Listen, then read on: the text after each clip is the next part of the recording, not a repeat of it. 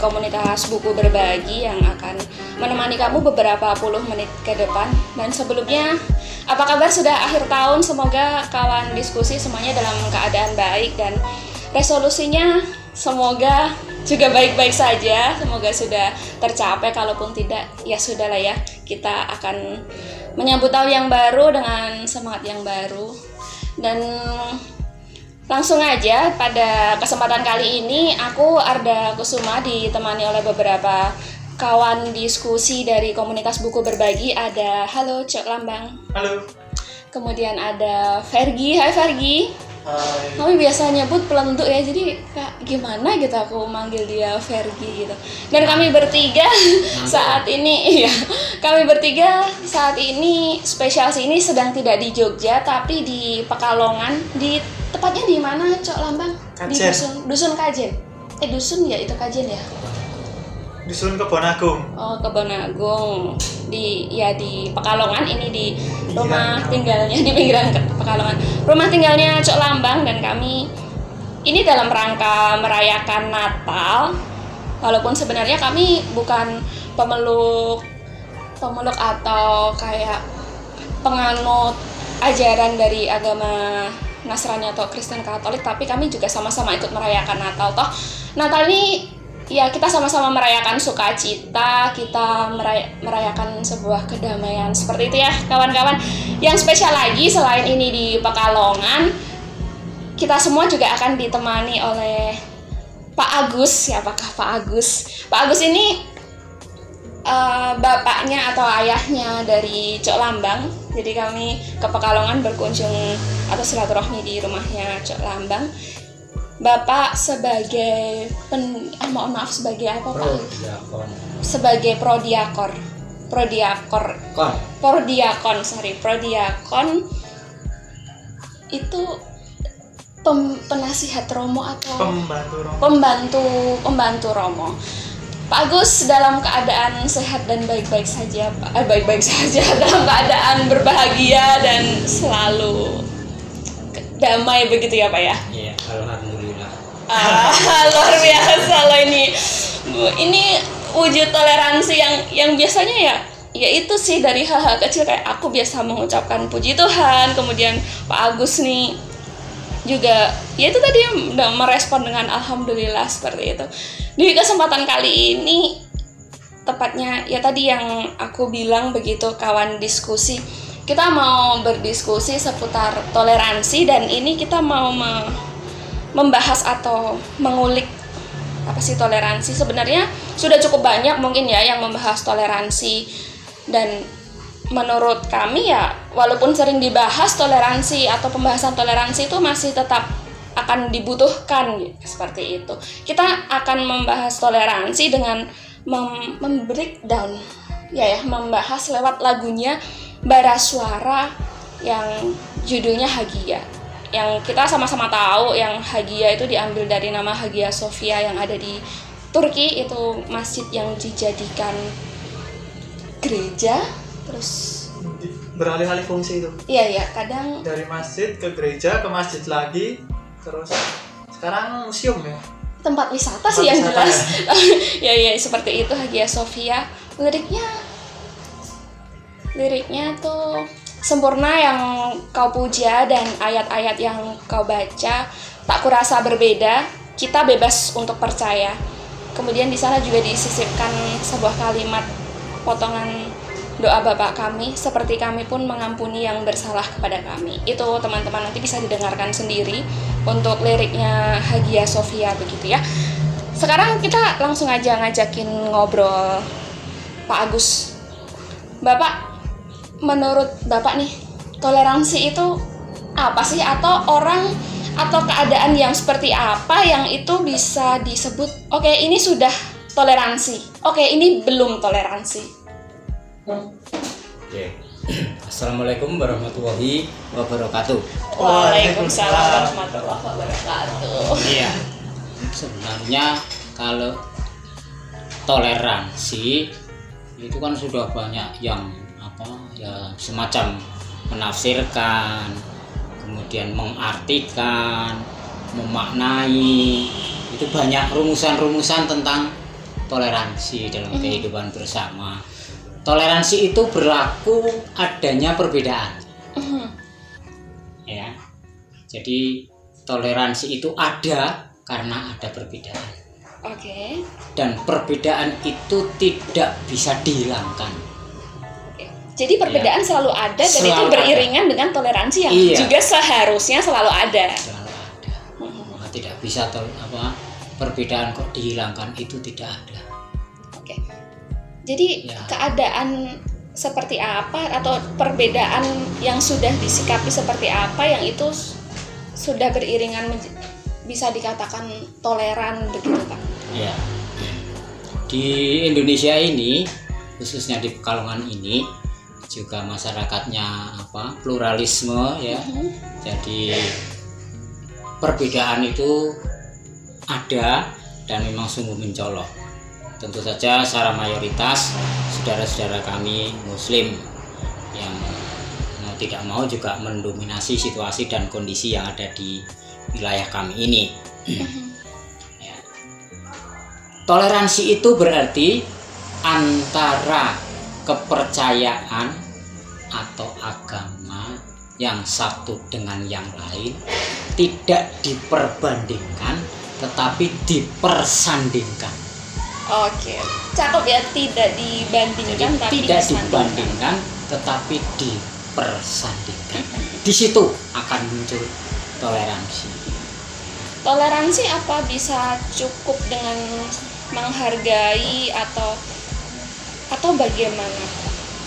Sejauh bersanding ini itu ya, san- bersanding yang yang macam Iya. mana gitu. bersanding dalam arti bukan berarti hanya jejeran Mhm. kayak manten jejeran tetapi yang namanya bersanding dalam hal toleransi itu berarti ada dialog Oke. dialog itu ada dialog karya dialog keyakinan kemudian dialog apa itu ya semacam karya sebenarnya tapi lebih mengarah pada bekerja bersama bekerja bersama. Jadi ada interaksi dan mungkin saling melengkapi, saling melengkapi nggak ya Pak? Atau betul. Apalagi masyarakat desa. Sebenarnya kalau di masyarakat di desa itu perbedaan itu ya tidak begitu signifikan ya. Tapi kebersamaan yang dilatar belakangi atau didasari dengan kebudayaan setempat atau kebudayaan lokal itulah yang mendasari mereka kemudian tidak terasa adanya perbedaan itu dalam hal ini perbedaan agama maupun kepercayaan Oke. jadi Oke. itu kebersamaannya di sana Mhm, Jadi tetap jalan beriringan. Iya. Jadi bersandingan nggak cuma diam, tapi di sana juga terjadi interaksi yang saling menghargai satu sama Iya. lain. Setuju nggak Cok Lambang sama Fergie? Atau kalian mau mungkin ada kayak cetusan, wah nek menurutku ono tambahan iki gitu. Apa? apa Eh, lanjut dulu Oh, aja lanjut dulu. Kita langsung ke lagunya Bara Suara, oke. Jadi kalian berdua setuju nggak sih kalau lagu Hagia Sophia itu kayak sentilan atau mungkin kayak kita dikasih peringatan, bukan peringatan, mungkin mengingatkan gitu ya untuk untuk oke kita harus saling saling bertoleran dalam hal ini agama begitu saling menghargai setuju nggak cok? Sangat setuju banget. Oke, pergi pergi pelentuk pelentuk. Setuju, Ah, setuju lah. Eh kamu tahu nggak sih lagunya? Lagunya dia nggak tahu. Oh, lagi iya. di situ ada nggak? Hagia Sophia? coba dinyanyiin sedikit lirik ya Eh jangan dong. Ya tadi liriknya penggalan lirik itu Ya, yang di- yang sudah. disebutin lagi ya paling nggak kalimat-kalimatnya. Ya kalimatnya tuh sempurna yang kupuja dan ayat-ayat yang eh sorry bukan yang kupuja sempurna yang kau puja dan ayat-ayat yang kau baca tak kurasa berbeda kita eh, dan kita bebas untuk percaya jadi ya. apa pun yang kamu puja, apa pun yang kamu baca itu terserah kamu. Kita tuh bebas untuk mempercayai yang mana aja gitu. Terus ya itu tadi sama penggalan penggalan penggalan doa Bapak kami ya yang seperti kami pun mengampuni yang bersalah kepada kami itu doa Bapak kami kan ya Pak Agus ya. Ya. Nah, ya seperti itu. Jadi gimana Pak Agus kalau dari Bapak sendiri melihat atau belum pernah mendengarkan lagunya ya kebetulan tapi dari sepenggal lirik itu setuju nggak sih kalau kalau lagu itu bisa dijadikan kayak ini pengingat untuk kita harus saling toleransi. ya. Tidak hanya sebatas pada setuju lebih daripada itu. Karena kelihatannya bahwa kalimat itu atau lirik lagu itu bahwa apa? Kalimat yang pertama tadi. Sempurna yang kau sempurna puja. yang kau puja. Itu sebuah ungkapan ah, dengan unsur di dalamnya ada semacam semacam pujian Mm-mm. dari seseorang yang berbeda Mm-mm, Iya dia benar. sudah memuji dulu bahwa sempurna yang kau puja Mm. itu sebuah penilaian dari seseorang bahwa engkau memuja sesuatu yang Sempurna. sempurna, ya kemudian yang kedua Dan ayat-ayat yang kau baca, iya hampir sama itu dia sungguh-sungguh mau mengakui bahwa ternyata dalam pemujaan pada yang sempurna itu didukung oleh ayat-ayat yang sempurna pula. Oke, bisa dikatakan begitu. Terus kalimat berikutnya? Tak kurasa berbeda. Nah, itu. Jadi si pemuja, nah, siapa yang memuji lewat itu, le- lewat lagu itu, lewat lirik itu adalah bahwa dia mau menerima, ya, tak berbeda dengan Tak kurasa berbeda. tak kurasa berbeda. Jadi kayak ya Jadi sama aja sama. gitu. Ya, itu mau mengatakan bahwa aku pun sama dengan kamu. Jadi bisa menerima apa adanya. Oke, terus lirik selanjutnya kita bebas untuk percaya. Iya. Bebas di sana ada kata bebas untuk percaya gitu. Hmm, gitu. Jadi, Bebas tapi bebas tuh seakan kayak lepas gitu kan, nggak Iya. ada tuntutan. Ya mestinya begitu. Oh ya. manusia itu di, diciptakan ke dunia itu ada apa di- diberi kebebasan yang sebebas-bebasnya itu anugerah yang paling tinggi dalam kehidupan banyak anugerah dalam kehidupan yang di yang diberikan pada manusia tetapi lepas bebas itu adalah anugerah yang tertinggi Oke. mohon maaf ya kalau seandainya Tuhan ini seandainya Tuhan tidak memberikan kebebasan berarti Tuhan bukan lagi maha berkuasa Oke. ya Ya. dia tidak takut dengan kebebasan manusia Maka dari itu Tuhan memberikan Iya. kebebasan. Itulah termasuk kema- sebenarnya para malaikat pun Mm-mm. ya itu diberi kebebasan kebebasan seperti apa? kebebasan maka dia bisa memilih sebenarnya Mhm. ya nah manusia lebih dari itu ya. Jadi manusia diberi kebebasan yang sebebas-bebasnya dalam arti apalagi ini kaitannya hubungannya dengan sang pencipta. Bagaimana apa cara pandang manusia terhadap sang penciptanya itu? Kebebasannya di situ. Nah sementara ini Nun Sewu yang membuat kotak-kotak itu kan sebenarnya Hmm? agama Iya benar, si manusianya itu Iya. sendiri. yang mengkotak-kotakkan itu manusia. Sehingga manusia sebenarnya terkungkung. Agama itu wahana aturan lah. Hmm. wadah gitu ya. Iya. nah ini yang buat terkungkung. Bagi kami yang menyelamatkan bukan agama tapi keyakinannya itu. Iman. Iman.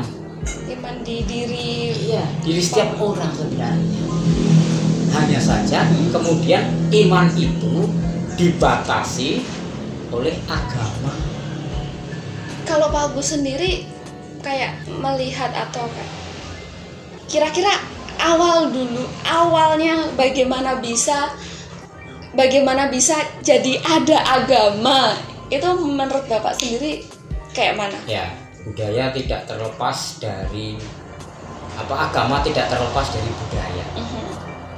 Karena sebenarnya penyiaran agama agama apa pun pasti melalui budaya. Oh iya. ya seorang nabi siapa sajalah yang menyiarkan agama. Walaupun sebenarnya nggak tahu. Kalau ini kan karena lintas agama saya mencoba mengatakan dari dari iman kami ya. Bahwa Yesus datang ke dunia itu tidak me- membuat agama. Ya adanya agama Kristen itu nanti justru setelah Yesus itu sudah tidak ada Justru. ya pemahaman kami Iya, iya, ya iya. dari ya tadi dikatakan lintas agama tadi bahwa kalau menurut kami Yesus Kristus datang ke dunia itu tidak menciptakan agama tetapi menciptakan kelompok atau orang-orang yang mempercayai Tuhan Oke. atau kalimat yang lain yang mempercayai bahwa Tuhan itu mencintai lebih dulu jadi sebenarnya kebebasannya itu sekarang itu ya ya bisa dikatakan ada ada ada batasan-batasannya tapi sebenarnya pada pada awalnya makhluk hidup begitu dilahirkan ke dunia itu dia sudah diberi kebebasan. Diberi kebebasan. Untuk sampai kepada Tuhan itu diberi kebebasan. Untuk sampai kepada Tuhan. Iya. Oke. not untuk sampai kepada Tuhan diberi kebebasan. Judul. Judul. Jadi kalian dulu saya bersyukur banget ada generasi-generasi muda yang punya wawasan dan pola pikir yang luar biasa untuk soal lintas agama ini perlu dibangun gitu ini perlu di apa dirembakkan kayak bahasa Jawa dikembang ditumbuh kembangkan nah, ini ke depan kalau ini sungguh sungguh tanpa mengurangi keyakinan kita terhadap agama kita masing-masing ya terhadap Tuhan kita Iya. masing-masing. Nah, Tuhan Eh Tuhan cuma satu. agama kita Agama. masing-masing. Mau tidak mau, saya penjenengan semua itu sudah ya dikatakan sudah apa dimasukkan dalam kotak yang disebut agama. Oke.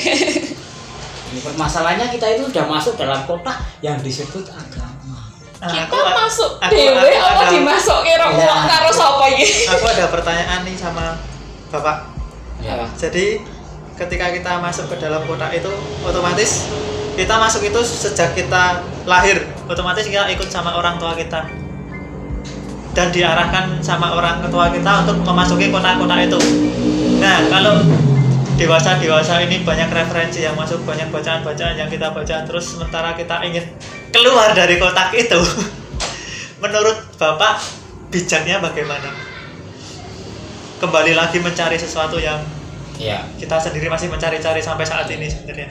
bisa saja dikatakan agama itu kan sebenarnya warisan. Nah, Iya. Kita punya keyakinan itu kan karena warisan. ya. Tetapi kalau di sana nanti kita memahami sungguh bahwa secara personal, secara individual bahwa manusia itu diberi kebebasan. Ya alangkah baiknya kita menggali. Hmm, Ya. Memang ada beberapa pendapat yang antara kotak yang satu dengan yang lain berbeda. Nah, ya. Tapi bagi kami kotak itu sama, hanya pembatas saja.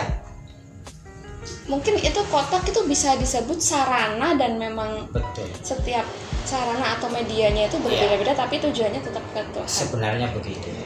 Tapi kembali lagi ke pertanyaannya Cok Lambang, baiknya atau bijaksananya bagaimana? Tetap mengikuti diri sendiri Ya. atau mengikuti apa ini Masyarakat warisan? pada umumnya. Ah, atau mengikuti Keyakinan warisan se- sebentar Pak tak potong. Karena gini, kebanyakan kebanyakan dari kita terutama generasi muda itu ibadah itu enggak dari hati tapi ben ketok wangun didelok kayak uang.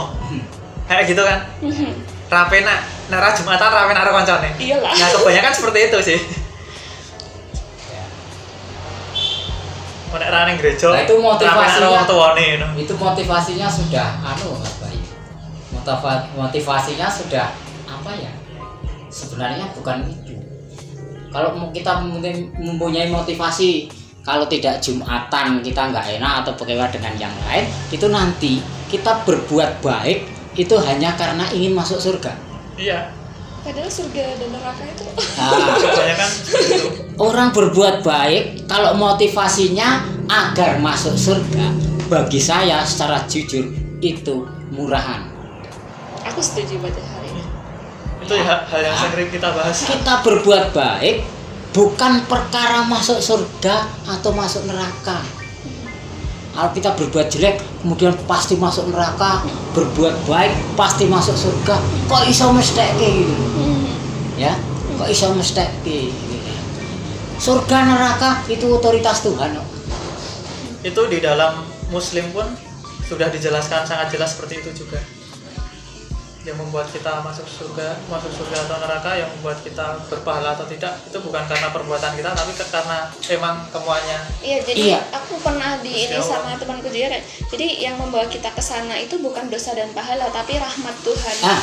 Jadi ya Rahmat kalau itu. rahmatnya ada, ya sudah mungkin kayak mencapai rahmatnya itu ya kita dengan membuat tetapi kebaikan. bukan kemudian kita meragukan atau mema- melemahkan sebuah pemahaman atau keyakinan Iya, bukan iya. semacam itu kita meyakini bahwa Allah itu Ar-Rahmanir Rahim kan Hmm. pengasih dan penyayang masa sih figur sesuatu yang maha pengasih dan penyayang itu tego dengan kebaikan kita Iya. Nah, maka kita berbuat baik itu bukan perkara tadi agar dimasukkan surga, bukan.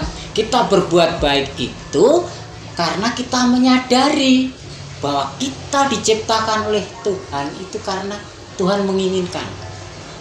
Semua yang diciptakan, apa pun ciptaan itu karena ada yang menginginkan. Ya, benda-benda yang ada, buatan-buatan tangan manusia itu karena ada yang menginginkan. Mengapa diinginkan? Karena mencintai. Soal nanti ini sudah menjadi jelek kemudian dilebur kembali itu soal nanti. Tetapi pada awalnya adanya suatu ciptaan itu karena cinta. Nah, kita membalas cinta kita. Gitu. Membalas cinta Tuhan pada kita dengan mencoba. Karena tugas pokok kita di dunia, tugas pokok hidup kita di dunia adalah ikut ambil bagian dalam tata penyelamatan alam semesta. Oh, Oke. Jadi kita ada tugas kita di dunia ini Iya. ya. Tugasnya adalah kita Ikut ambil bagian dalam tata penyelamatan alam semesta. Oke. Nah, di dalam alam semesta termasuk segala sesuatu yang ada ini. Itu kita selamatkan semua. Jadi bahasa bahasanya anu nek pengen selamat atau pengen munggah swarga atau mungkin kata yang lain ojo dewi tapi ngajak temennya bareng-bareng. Kalau saya masuk surga sendiri ora kerasa mengkono Ya iya enggak? iya Ya, bener. mesti karena nggak kerasa. Maka bareng-bareng. Itu waktunya ya Oke siap. Oke jadi teman-teman seperti itu kira-kira sebenarnya ada cuplikan satu lagu lagi yang tadi ya boleh yang satu lagi yang yang yang terakhir yang terakhir kenapa kira-kira si apa teman-teman bara suara ini menyisipkan doa Bapa kami di lagunya seperti kami pun mengampuni yang bersalah kepada kami. Singkat aja boleh ya Pak? alasannya Kira tafsiran atau kayak pendapat Pak Agus kenapa Oh, mereka memasukkan potongan doa itu? ya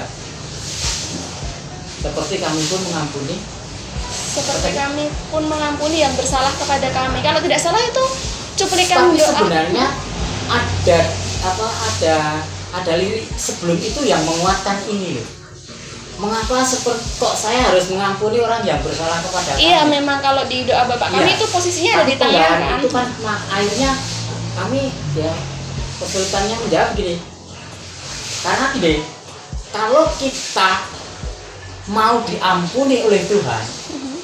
Ya kalau kita mau diampuni oleh Tuhan atau kita mendapat pengampunan dari Tuhan syaratnya harus mau mengampuni sesama Oke, baik. Benar. Jadi intinya untuk kita mencapai ke Tuhan atau kita mau mendapatkan Iya. pengampunan itu ya kita merangkulnya ke iya sesama. Oke, kalau kita tidak mau mengampuni sesama jangan berharap Tuhan mau mengampuni kita Oke, baik. Ya, Oke. sedikit sedikit sedikit ya Ini Jadi- gini, gini aja biar nanti kita lanjutin ngobrol yang bareng teman-teman. Jadi teman-teman Pak Agus kebetulan akan lanjut untuk bertugas di di di malam Natal begitu. Nanti kami akan menyusul ke gereja juga. Terus kita akan sama-sama melihat. Ya kita akan melihat secara langsung. Aku aku seneng banget sih. Excited. excited gitu jadi nanti dilanjutin lagi ngobrol sama teman buku berbagi. Pak Agus terima kasih banyak untuk waktunya dan ini begitu banyak hal dan energi positif yang dibagikan kepada kami yang ada di sini juga kawan diskusi literas suara di mana pun kalian berada. Semoga apa yang disampaikan Pak Agus bermanfaat untuk kita semuanya. Sekali lagi terima kasih Bapak. Terima kasih sampai Sami-sami, jumpa iya, di sama-sama. di percakapan-percakapan atau obrolan-obrolan berikutnya begitu. Oke, Cok Lambang tadi mau menyampaikan apa?